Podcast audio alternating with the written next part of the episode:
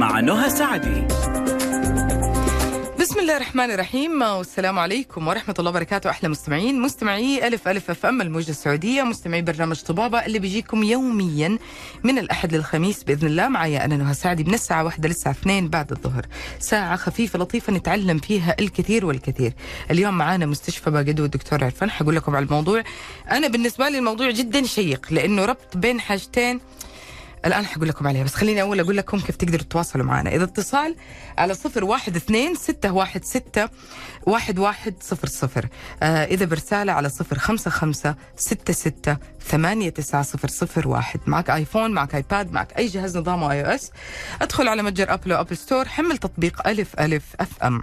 معك جهاز نظامه أندرويد ادخل على جوجل بلاي حمل نفس التطبيق فيسبوك تويتر إنستغرام قناة اليوتيوب كلها على نفس الحساب ألف ألف أف أم سناب شات على ألف ألف أف أم لايف.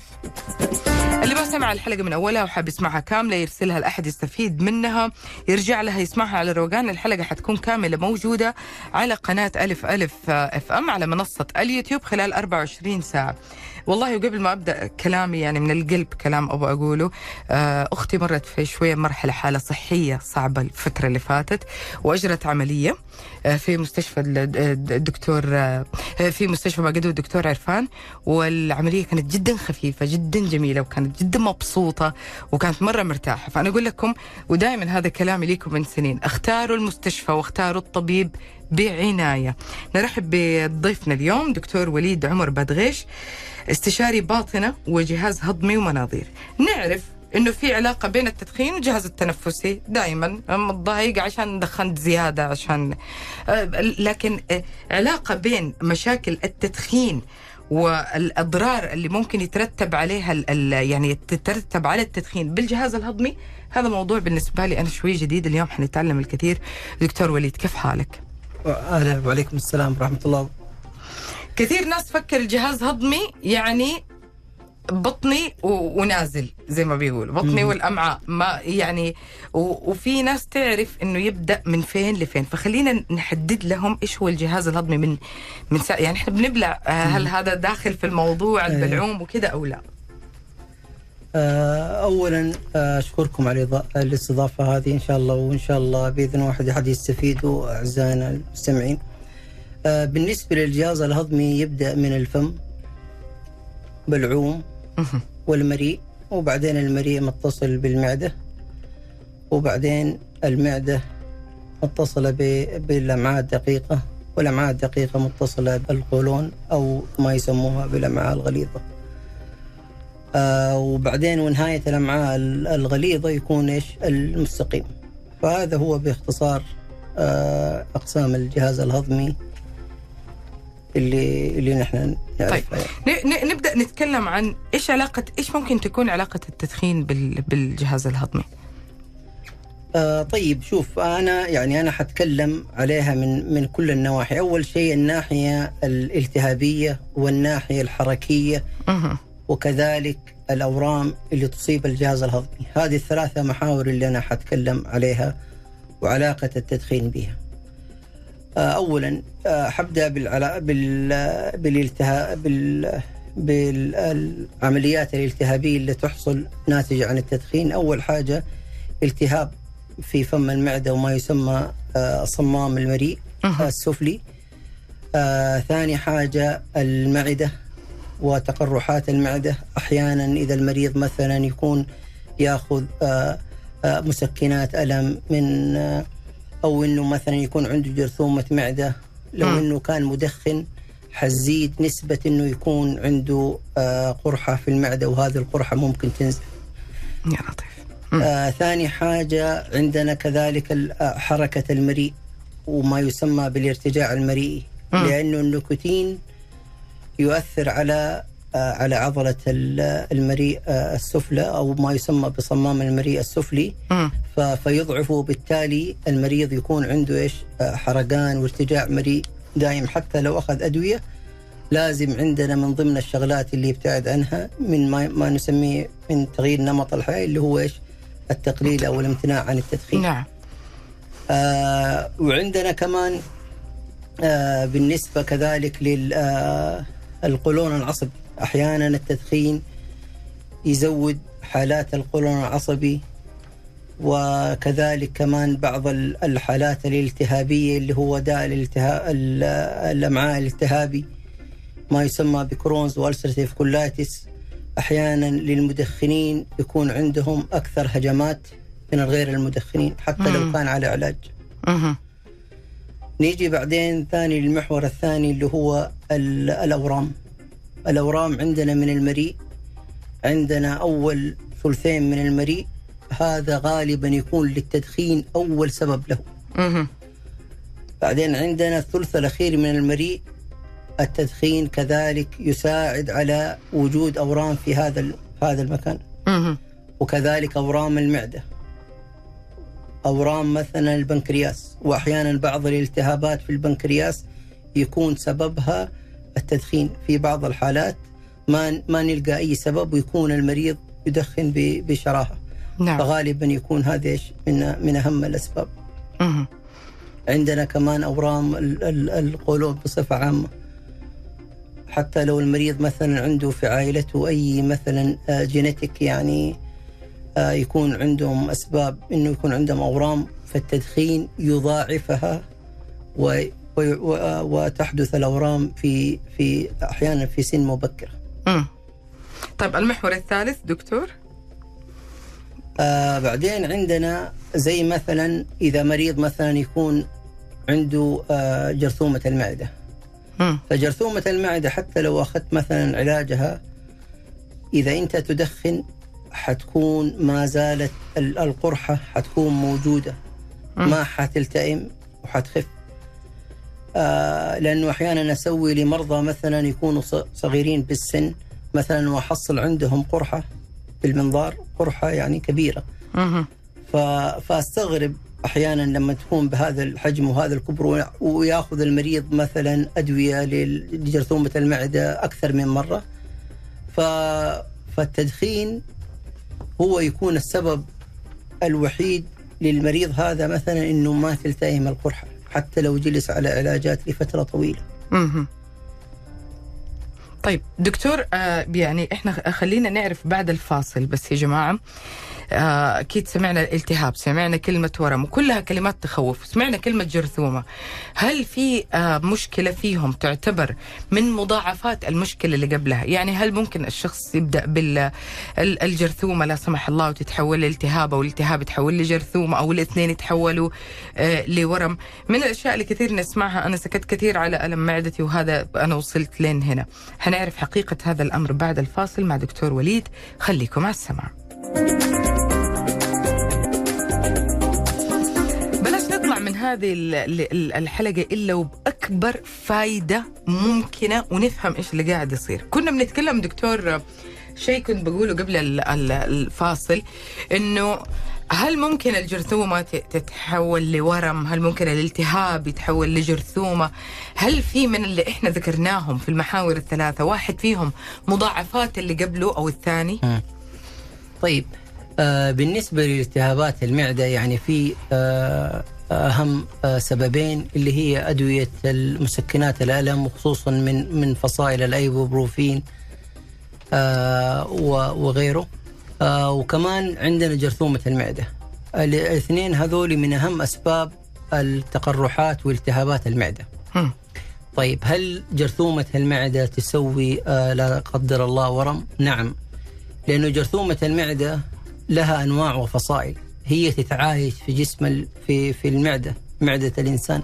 ولكن في أنواع منها هي اللي تسوي التقرحات وتسوي الالتهابات. وفي كذلك أنواع منها إنها تسوي أورام. وخصوصا في آه الأورام الليمفاوية اللي تكون في في المعدة. فإذا مريض عنده أعراض لجرثومة المعدة أو يكون عنده فقر دم فهذا لازم نسوي له إيش؟ نسوي له تحليل جرثومة المعدة. يا عن طريق النفس يا عن طريق الله يكرمكم البراز يا عن طريق المنظار وناخذ آه عينة. طيب خلينا نتكلم كده بصراحة. يعني المدخن مكابر. مكابر. لو شعر بأي إحساس غريب في اللي يقول لك عشان أكلت آه، آه، حار عشان أكلت الأكل كان سخن عشان أكلت هذا وأنا ما أحبه. ما بيعترف إنه المشكلة اللي حاصلة ممكن تكون خصوصا إنه المشكلة هذه واضح جدا من من كلام حضرتك دكتور إنها تدريجية. ما تيجي فجأة كذا هذه الآلام تيجي وبتزيد الواضح. آه، متى يعني خلي اللي يسمعونا نعرف و- وإن شاء الله يا رب الكل يترك التدخين بإذن الله بالنسبة للمدخنين. متى يروح الطبيب؟ يعني في, في أي حالة من ال- الألم؟ تعرفوا ما يراضوا نفسهم أكل موز والموز وحليب وعشان تبرد وده بس. مجرد. حرقان. متى يروح يزور طبيب؟ آه غالبا أكثر المرضى يكون عندهم من أول الألام هذه أو يكون عندهم مثلا ارتجاع. فاحيانا يكون عندهم مثلا مضادات الحموضة الأدوية زي النيكسيوم زي البنتوبرازول وغيره. أحيانا إذا ما استجاب لها مثلا يكون وصف له إياها دكتور أو مثلا أخذها من أحد من يروح يدور من. أقاربه. أيوه. فلما ما يستجيب لها مثلا الم- المريض أو جاء لدكتور مثلا واعطى له أدوية وما استجاب لها الألم ما زال موجود الغثيان الت- التقيؤ الإحساس بال- بالغثيان أو الاستفراغ إذا استفرغ مثلا لا سمح الله آه، زي زي لون القهوة. أو استفرغ دم أو كان مثلا البراز لونه آه، أسود آه، فهذه دلالة إنه يكون في عنده قرحة والقرحة بدأت تنزف. فهنا لازم يتوجه إلى إلى طبيب الجهاز الهضمي أو يروح للطوارئ. طيب. ويعمل له منظار الحالة هذه اللي ممكن تكون عنده سواء كانت التهاب أو جرثومة المهم إنه في لها تأثير جسدي في ألم أو في إشارة. آه وما هو ممتع صراحة الجهاز الهضمي لما يتألم أو شيء زي كده ما هو إحساس ممتع أبدا. هل هذا الإحساس مرتبط في وقت التدخين ولا مرتبط بالأكل؟ يعني هنا الجهاز الهضمي هنا نبغى نبغى نوجهه لمكان أقرب يعني للمستمع. آه، في البداية هي شغلة تراكمية يعني مثلا المدخن يعني مو شرط إنه مثلا يدخن السيجارة يكون لا هي شغلة تراكمية من أول هو كم سنة يدخن وكذلك أحيانا أكثر المدخنين مثلا يحبوا يشربوا آه، قهوة فهذا يزود الأعراض الارتجاع ويضعف كمان صمام المريء السفلي وبالتالي آه، العصارة آه، آه، المعدية الحامضة تطلع لفوق والمريض يحس بإيش؟ بغثيان. فهي شغلة تراكمية يعني مو شرط إنه في نفس الوقت. أحيانا مثلا مع مع الشغلات اللي فيها طماطم شغلات فيها بهارات حارة حوامض كثير. صح. فهذه كلها شغلات هذا تراكمية. السليم يعني تعمل له قلق شوية. أيوه. فما بالك المدخن. صراحة. فهذه شغلة تراكمية مو شرط إنه مثلا في ساعتها إنه مثلا دخن جاته. لا هي شغلة تراكمية من أول. وممكن حاجة واحدة مثلا أكلها فإيش؟ فزودت له آه، الآلام هذه أو مم. آه يعني آه كثير من العلاجات كثير من الأدوية ما نقدر نذ- نذكر أسماء هذه الأدوية أو هذه العلاجات لكن بتتباع بدون وصفات. آه وخصوصا لكل مشاكل البطن. غير غير اللي بنعمله في البيت اللي خلطة اليانسون مع شوية ورشة المش عارف مين والحاجات هذه كلها. هل ممكن استخدام هذه الأدوية أو هذه العلاجات سواء كانت اللي هي من البيت أو من برا ممكن يكون لها تأثير سلبي أكثر على المشكلة اللي حاصلة؟ إيوه نعم. آه، أحيانا بعض يعني أو في دراسات يعني على على بعض أدوية الحموضة إنها إذا استخدمت لفترات آه، طويلة بدون آه، نصائح أو مراجعة مع طبيب الجهاز الهضمي تؤدي إنه إيش؟ إنه قلة امتصاص الحديد وال وبعض المعادن والكالسيوم في المعدة لأنه هذه العناصر والحديد كذلك يحتاج إلى حمض في المعدة. فهذه الأدوية مثبطه للحمض فبالتالي لو استخدمت لفترات طويلة ممكن تؤدي ليش؟ إلى نقص فيها في الحديد ونقص في آه، في آه، الكالسيوم وبعض الفيتامينات. هل في عوامل وراثية ممكن تزيد من هذه المشاكل أو المضاعفات أو الأعراض يعني أو أنه ما لها دخل مرتبط هنا بالتدخين تماما آه والله هي يعني آه مجموعة العوامل هي والتدخين واحد منها يعني يعني مثلا نادرا مثلا ما يكون مثلا آه آه، ورم المعدة يكون متعلق بالجينيتيك يعني بالشغله العائلية مو زي مثلا أورام القولون اللي في دراسات أثبتت إنه لها علاقة يتأثر. عامل وراثي يلعب دور فيه. طيب آه، دكتور ال ال ال ال ناخذ اتصال؟ ناخذ اتصال. ناخذ اتصال أول. يلا ألو؟ ألو؟ يا هلا. هلا فيك. اهلين مين معنا؟ من وين؟ سارة من جدة. هاتي يا سارة سؤالك. عن إيش؟ طيب إحنا بنتكلم عن التدخين وعلاقته بالجهاز الهضمي. في سؤال؟ لا لا. طيب. آه نكمل. آه كنا بنتكلم عن نقطة عن نقطة التشخيص. في ناس ما تبغى تروح المستشفى مو عشان هو ما يبغى يشخص ويعرف إيش عنده عشان خايف من المنظار مثلا. هل كل التشخيص منظار ولا في أشعة ولا في يعني إيش إيش مراحل التشخيص؟ آه، اولا آه، نشوف أعراض المريض. في أحيانا نحن آه، أعراض نسميها ال alarming symptoms اللي هي العلامات اللي؟ اللي المقلقه فلو المريض مثلا عنده ألام في البطن ارتجاع لكن ما يكون عنده مثلا نقص وزن ما يكون في أعراض نزيفية مثلا في الجهاز الهضمي. فهذا فهذا غالبا مثلا نسوي له مثلا تحاليل أحيانا نسوي له آه تحليل لجرثومة المعدة عن طريق النفس أو عن طريق آه، البراز الله يكرمكم. وبعدين نعطي له العلاج ال- المناسب. لكن مثلا لو جاء المريض مثلا عنده فقدان وزن عنده مثلا حالات نزيفية في الجهاز الهضمي أعراض نزيفية في الجهاز الهضمي أحيانا يكون عنده صعوبة بلع. فهذول يفضل ان نعمل لهم منظار وخصوصا المرضى اللي يكونوا مثلا فوق الخمسين. مثلا لو مريض جاني أقل من خمسين أو شباب ويكون عنده مثلا عسر هضم أو حاجة زي كده لا. ما آه، يعني آه، طوالي إني أقول له لازم يحتاج منظار ولا شيء لا.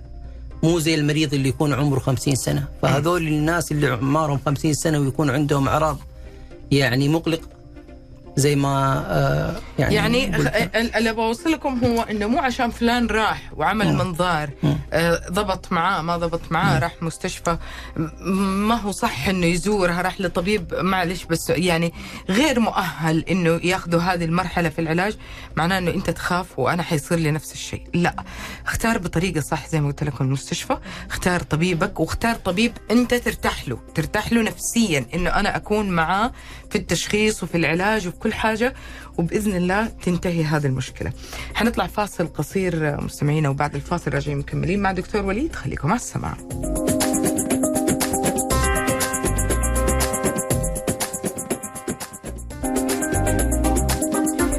آه، نقطة مهمة جدا تكلمنا فيها تحت الهواء وخلينا نشارك المستمع هذه النقطة اللي هي آه، إحنا مع اتصال؟ طب ناخذ اتصال الأول، ألو؟ أي السلام عليكم عليكم السلام، يعطيك العافية يا رب الله يعافيكي هلا مين معنا من وين؟ آه، رقية من مكة تفضلي يا رقية، يعطيك العافية بيعافي قلبك. أنا عندي جر... آه، نجي حللت آه، كذا مرة طلع عندي جرثومة في المعدة مم. بس ما يعطوني لها علاج. هذا الكوارث دكتور حاب تسألها شيء؟ أيوه إيش الأعراض اللي عندك يا أختي؟ آه الارتجاع جاني فيه بس دحين وقف هي في عندك مثلا عسر هضم مثلا آه أيوة، تكريع قليل. عدم قابلية للأكل تحسي مالك نفس في الأكل أيوه أيوه فم- فغالبا الأعراض. ممكن تكون موجودة آه لكن أنت لما سويتي التحليل هل سويتيه عن طريق نفس ولا عن طريق البراز الله يكرمك؟ لا البراز ومتى التحليل سويتيه؟ متى سويته قبل كم سنة أيوه بس, بس لازم يعني علاج بس كل ما مرة لما أجي بسوي تحليل نفس الحكاية يقولوا لي إن عندي جرثومة في المعدة بس ما يعطوني لها علاج. أيوه. المفروض تاخذي العلاج أغلب العلاجات يعني مدتها أسبوعين آه تاخذيها وفي بعضها مدتها يعني مثلا عشر أيام. آه وبعد ما تنتهي من العلاجات الجرثومة بعدها بشهر آه نعيد التحليل نتأكد انها انها إنها راحت منك. وحبيبتي إن شاء الله أكون يعني لك ناصحة برضو في كل الأحوال. يعني زوري المستشفى زوري وابدأي من أول وجديد. لسه لسه هذا الموضوع اللي إحنا كنا حنقوله الآن وب يعني مستشفى الدكتور مستشفى باقدو دكتور عرفان في استقبالكم في أي وقت. دكتور وليد بدغيش اليوم أحفظي اسمه اسالي عنه أحجزي. و- و- وأبدأي من أول وجديد لأنه هذه النقطة اللي حنتكلم فيها إنه كثير منهم يجي المريض آه، آه، منظار آه، أشعة آه، تحاليل منظار وأشعة وتحاليل. والتحاليل كمان بالتدريج. و و و بي- بيدخل في في دوامة إحنا ما نقول إنه ممكن يحتاجها ممكن. صح. إلا إنه آه، خليني أتكلم عن هذه الن- الن- النقطة دكتور اللي هي ال ال ال إنه يعني حضرتك كان في شيء من الإنسانية انه قلت في ناس تيجي ما يحتاج يعمل منظار خلاص صحيح. واضحة. آه صحيح. في آه لأنه أول شيء السن. سن المريض. إذا جاني المريض بهذه الأعراض وسنه مثلا آه في الخمسينات ممكن أسوي له منظار نتأكد إنه ما يكون في شيء. لكن ما دون الخمسين آه لا أبدأ معاهم بتحاليل أشوف جرثومة المعدة أطلب التحاليل آه سواء نفس أو براز الله يكرمكم. وبعدين أبدأ له العلاجات. في حالة مثلا أربعة مثلا أسابيع شهر تقريبا لو ما استجاب المريض للعلاجات هذيك الساعة أسوي منظار أتأكد. ثاني حاجة آه كذلك إذا المريض عنده أعراض يعني مقلقه زي مثلا آه صعوبة البلع آه نقص الوزن الوهن الشديد آه نقص الحديد آه فهنا أبدأ إيش؟ فكرة المنظار إيش؟ يعني لازم منها. لكن مو شرط من البداية. مو أول ما يدخل أيوة، المستشفى نعم، عنده نعم، مشاكل يأخذ موعد منظار منظار لا لا لازم لا. يكون في أيوه لازم يكون في أسباب واضحة للمنظار يعني على على ال- آه، على الجمعية الأمريكية وعلى كذلك التوصيات الموصى بها الدولية. مم. آه متى يكون ال ال ال الحل لمشكلة واحدة؟ يعني هل ممكن شخص يجي عنده التهاب وعنده جرثومة وعنده ورم، هل ممكن يكون أكثر من حالة عند شخص واحد يا لطيف بسبب إنه خلينا نقول مهمل أو أو أو ما اهتم بالعلاج وممكن تداهمه فجأة. يعني سبحان الله كل واحد ونصيبه. أيوه. آه، أحيانا نعم صح. أحيانا نسوي مثلا لمريض مثلا ما استجاب للعلاج لفترة طويلة ما زال عنده ال- المشكلة هذه. عالجنا جرثومة المعدة وكانت عنده عالجناها وبرضه نفس الأعراض ما زالت موجودة عنده فأحيانا في بعض الحالات نسوي منظار ونحصل إنه يكون مثلا جرثومة المعدة هذه يا مسويت له قرحة كبيرة أو مسببت له آه، ورم وهذا هو سبب إيش؟ سبب ال- الأعراض اللي اللي موجودة عنده يعني. يعني ممكن يكون عنده أكثر من مشكلة. نعم، طيب نعم. معنا اتصال؟ يلا ألو ألو السلام عليكم عليكم السلام ورحمة الله يا هلا مين معنا من وين؟ عيسى من جدة تفضل يا عيسى اكلم الدكتور صح؟ معك الدكتور يسمعك تفضل أنا سويت منظار في القولون طلع عندي قال لي عندك تكيسات في القولون وما اعطاني علاج ما أدري تكيسات في القولون مهم. حاب تسأله شيء دكتور؟ أيوه آه كم عمرك يا أخي الكريم؟ 43 يا دكتور العمر كله. أيوه. آه هل عندك إمساك أنت مزمن الله يحفظك؟ لا ما عندي يا دكتور. هل أنت مقل في الألياف؟ تقريبا. أيوه والموية؟ الموية تقريبا برضه يا دكتور. أيوه لأنه هذه التكيسات أو ما يسموها جيوب ال- القولون ممكن كمان آه، لها اسم ثاني جيوب القولون. فهذه أحيانا تيجي للمريض عارف ما منها خوف أول حاجة. مو زي مثلا اللحميات. ما منها خوف إنها ما تسوي إيش زيادة أورام لا سمح الله ولا شيء. فهذه تيجي من الناس اللي مقلين في الألياف سواء من خضار فواكه آه، قلة آه، شرب الموية الإمساك أحيانا المزمن. فهذه كلها تزودها. لكن آه، إذا ما عندك أعراض نزيفية ما في لأنه أحيانا تسوي التهابات هذه الجيوب واحيانا تسوي إيش؟ دم. الله يكرمك عن طريق القولو عن طريق ال- البراز. إذا ما عندك الشغلات هذه بس تكفي إنك تشرب موية وتزود الألياف في اكلك حبيبي. بس. تمام. شكرا لك. بالعافية الله. عليك. إن شاء الله قدامكم الشفاء يا رب. آه ال- ال- ال- الفكرة اللي إحنا قلنا نتكلم فيها إنه مين الأولوية لمين؟ لما يكون لا سمح الله في في أكثر من مشكلة.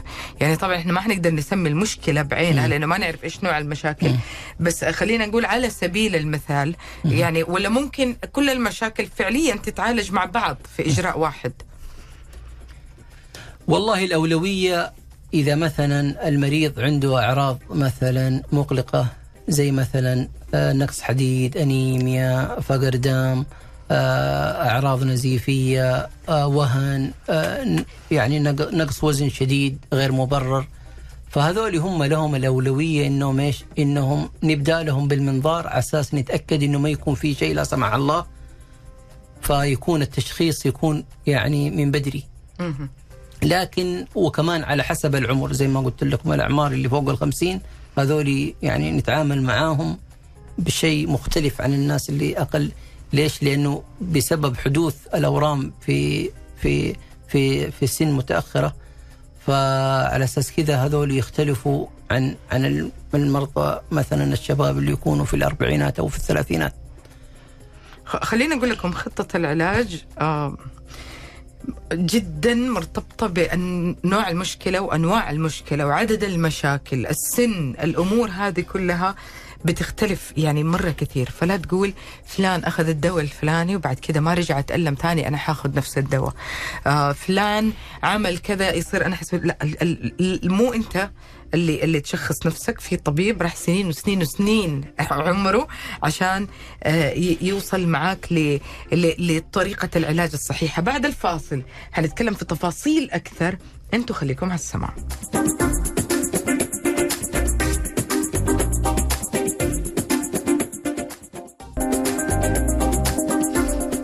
مع الأسف أنه هذه آخر فقراتنا اليوم. خلينا نتكلم شوية بصورة تفاؤلية عن طرق العلاج. الكثير آه، عرفنا الآن أنه مرتبط بالعمر وبالحالة الصحية. آه، وحتى العلاج نبغى نتكلم كمان وما ننسى مثلا ال- اللي هم اللي عنده سكر آه، اللي كبير في السن اللي عنده ضغط. هل بتختلف خطط علاجه أو بروتوكول العلاج المختار لي عن الشخص السليم؟ في البداية آه، لازم نسأل المريض هل هذه أول مرة تعالج فيها جرثومة المعدة؟ لأنه إذا تعالجت بأدوية فلازم ال- المرة اللي حتيجي إذا كانت موجودة نعالجها بأدوية مختلفة. لأنه أحيانا الجرثومة تكون عندها ريزيستنس أو مقاومة للمضاد الحيوي اللي أخذه المريض أول. هذا واحد. اثنين نسأل المريض إذا عنده حساسية من أي مضاد حيوي. إذا كانت حامل تختلف. لأنه في بعض المضادات الحيوية ما هي كويسة للحوامل حوامل. ولا لل- لل- للجنين كذلك. ففي عندنا أدوية ثلاثية في عندنا يعني أدوية رباعية. فتختلف من مريض إلى مريض على حسب على حسب مثلا العمر. إذا كان عنده أمراض في القلب لا في بعض المضادات الحيوية معينة يعني تسوي مشاكل في اضطرابات القلب ونبضات القلب. إذا كانت آه، حامل أو مثلا تختلف تماما حتى أحيانا الحوامل مثلا أحاول أجل لهم إياها إلى بعد ما تولد مثلا. و- وكمان الحساسية بعضهم يكون عندهم حساسية من البنسلين فأحاول إنه أعطيهم أدوية مختلفة تماما عن إيش ما فيها بنسلين مم. هل هل في حالات أي حالات دكتور من اللي إحنا ذكرناهم الآن تستدعي ال- الجراحة بأي صورة؟ آه غالبا لا إلا إذا كان آه المريض عنده نزيف وما قدرنا نوقف له إياه عن طريق ال- المنظار العلاجي أو يكون عنده مثلا قرحة سواء نزيف يعني نزيف من قرحة أو قرحة مثلا يعني آه خرج خرجت آه جدار ال- آه، المعدة أو الاثنى عشر. ففي هذه الحالة لازم التدخل الجراحي. يعني يعني في حالات ممكن نعم. يكون فيها تدخل جراحي. الجراحي نعم. ال ال يعني إحنا بنتكلم عن التدخين. أكيد بنتكلم عن التدخين لكن مجموعة الأمراض اللي إحنا ذكرناها أي مشكلة فيهم؟ ممكن الأطفال يكون لهم يعني لا سمح الله نصيب فيها ممكن تصيب الأطفال. نعم جرثومة المعدة تصيب الأطفال. آه آه تيجي حتى في سن يعني مثلا مبكرة عشر سنوات تسع سنوات يكون يكون الطفل مثلا ما يتقبل الأكل غثيان دائم ففي بعض الحالات يعني تشخص الأطفال واحيانا نقول لهم إنهم يتجهوا إلى دكتور جهاز هضمي آه، للأطفال. فيعطيهم العلاج آه، ال- المناسب يعني. آه، دكتور في اللي يقول مثلا أنا ما أنا ما هي هذه مشكلتي؟ أنا ما أدخن. أنا يعني أنا غير مدخن لكن أنا بشرب معسل بس من وقت للثاني. هل كلهم معرضين يعني هل كمية أو أو نوع مثلا آه، كم تعرف أن النيكوتين حجمه كذا في. في هذا النوع من التدخين. نوعية أو كمية التدخين هل لها تأثير سلبي على على المشكلة؟ والله التدخين بأنواعه لأنه هي المشكلة في النيكوتين نفسه مم. النيكوتين سواء مثلا اللي بالمضغ هذا أو مثلا آه، الشيشة بأنواع. المعسل بكل أنواعه نعم. لأنه المشكلة في مادة النيكوتين هي هذه. يعني يعني ما بتفرق الكمية ممكن ما تفرق الكمية ممكن مثلا شخص يكون بس مدخن لكن ما عنده جرثومة معدة و- والثاني مثلا أقل منه بالت... آه، يعني بالتدخين لكن يكون عنده جرثومة معدة فهي شغلة يعني تراكمية مم. دكتور هل في عوامل مساعدة بت- بتسبب إنه ال- ال- المشكلة ممكن تزيد أو يزيد حجمها عند عند المريض إنه مشاكل ثانية صحية أو عادات عادات في يومه عادات في حياته. يعني مثلا زي حضرتك سألته تشرب موية يعني مثلا قلة شرب شرب الموية الجفاف أو أكل الأكل الحار ب بزيادة أو أو هل في عوامل ثانية ممكن يكون لها تأثير على المشكلة؟ أيوه مثلا زي الارتجاع وحموضة ال- الارتجاع المريء وحموضة المعدة هذول مثلا دائما نقول لهم الكافيين بكل أنواعه اللي موجود في ال coffee موجود في الشوكليت موجود في في الغازيات البيبسي آه، النعناع أحيانا يضعف آه، نفس ال- الصمام المريء أحيانا مثلا الأكل اللي فيه سبايسي فيه طماطم كثير وكشنة. مم. الحوامض فهذه كلها عوامل يعني مساعدة أحيانا الثوم كذلك من الشغلات اللي تهيج ال- آه، آه، تهيج. الألم لكن نعم. هل ممكن هل ممكن تزيد الحالة سوء؟ آه، نعم كا- كأعراض نعم مم. تزيدها سوء وخصوصا ال- ال- ال- المسببات اللي هي اللي في الأكل إذا المريض ما يكون على حمية غذائية معينة من طبيبه آه، كذلك التدخين يزيدها سوءا يعني طيب خلينا نقدم شوية في ال- في ال- في, ال- في الدقائق الأخيرة هذه آه، نصايح للشخص اللي يسمعنا آه، غير طبعا ترك التدخين. يعني إحنا نرجع نقول إنه هي الأساس إنه إحنا نقول أترك ال- ال- التدخين. آه، لكن أنا أنا شايف إنه نمط الحياة يتحمل الكثير من النصائح في نعم. ربط حاله في ربط التدخين مع مشاكل الجهاز الهضمي. والله أحب أنصح أي أحد مثلا عنده مشاكل في الجهاز الهضمي. أنا أفضل إنه يتوجه للطبيب ال- المختص في المستشفى لا يأخذ مثلا علاجات من صاحبه وأخذها ممكن ما تكون يعني مناسبة له وكذلك الناس اللي يكونوا مثلا على مضادات حموضة لفترات طويلة بدون ما يكون آه، الطبيب يعني يشرف على حالته لأنه كذلك مضادات الحموضة لها كمان أضرار. فأنا أنصحهم إنهم يتوجهوا آه، لطبيب مختص بالجهاز الهضمي في أي مستشفى هم يحبون. يعني نرجع نقول إنه من ال ال ال من المؤثرات جدا المؤثرات الاجتماعية خلينا نقول يعني في في ناس نكون معاهم جدا صريحين. يمكن هو ما يبي يدخن وغير مدخن لكن اللي هو يسموه المدخن الاجتماعي. نشوف الناس اللي حوله يدخنوا. هذا يخلينا ننتقل بس لآخر سؤال عندنا. هل المدخن السلبي؟ الشخص اللي ما بيدخن زوجها بيدخن آه، بي ممكن يتعرضوا لنفس المشاكل اللي إحنا ذكرناها؟ والله ممكن تتعلق بالجهاز التنفسي أكثر مما يكون آه، الجهاز الهضمي صراحة يعني ما في علاقة يعني مباشرة, مباشرة. أيوه نعم. لكن لكن ممكن يتعرض لكن نعم. الاطفال ممكن يتأثروا آه، لمشاكل نعم. ممكن تكون في الجهاز صحيح صحيح. آه ال- التنفسي. أنواع التدخين زي ما اتفقنا يا جماعة كلها تشبه بعض وتأثيرها كلها سلبي بنفس الصورة.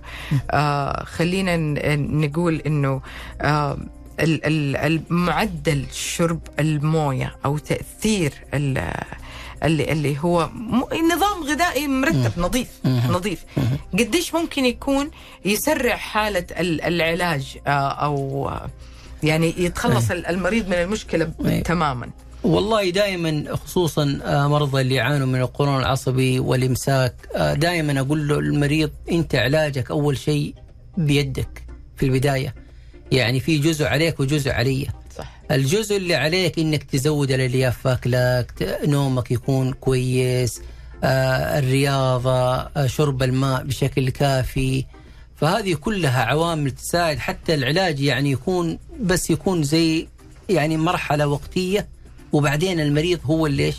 اللي يعرف كيف كيف يتحكم بأعراض القولون العصبي نسبة عودة هذه المشاكل للشخص بعد علاجها.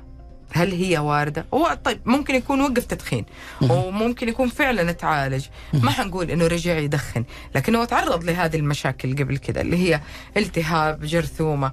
هل هو بيكون هدف سهل لهذه الأمراض في في المستقبل؟ إنه إنه ترجع له تاني؟ ممكن لكن آه، نسبة آه، تكرارها وعودتها قليلة. لأنك أنت تخلصت من إيش؟ من أكثر العوامل اللي مسببتها عندك من تغيير نمط حياة إقلاع عن التدخين ال- آه، آه، شرب الغازيات فأنت قللت العوامل المؤثرة اللي تساعد في ظهور الأعراض هذه. فبالتالي أنه نسبة حدوثها لك ضئيلة جدا انت بإذن الله بعد الله المتحكم في في كثير من من من حيثيات مشكلة الجهاز الهضمي وارتباطها بالتدخين. نرجع نقول الله يشفي كل مريض ويرحم كل متوفي ويجبر خاطر قلب كل شخص مفارق. دكتور ألف شكر ألف شكر على ال على ال المعلومات اللي جدا مهمة وجدا شيقة وأساسا على طرح الموضوع اللي يمكن يروح عن بال الكثير شكرا لك شكرا الله يعطيكم العافية على الاستضافة يعطيكم العافية حبايبي وإن شاء الله كلكم بإذن الله بصحة وهنا دائما آه انتهت حلقتنا هنا على أمل يجدد لقائي فيكم بكرة في حلقة جديدة من برنامج تيمبو الساعة 11 صباحا. شكرا. هالة منصور معانا من الإخراج. آه أنا كنت معاكم آه نهى سعدي. وضيفنا اليوم آه كان الدكتور وليد عمر بادغيش استشاري باطنة وجهاز هضمي ومناظير. وكلمنا عن مشاكل التدخين وأضراره على الجهاز الهضمي. شكرا للجميع. فمن الكريم وانتبهوا لبعض.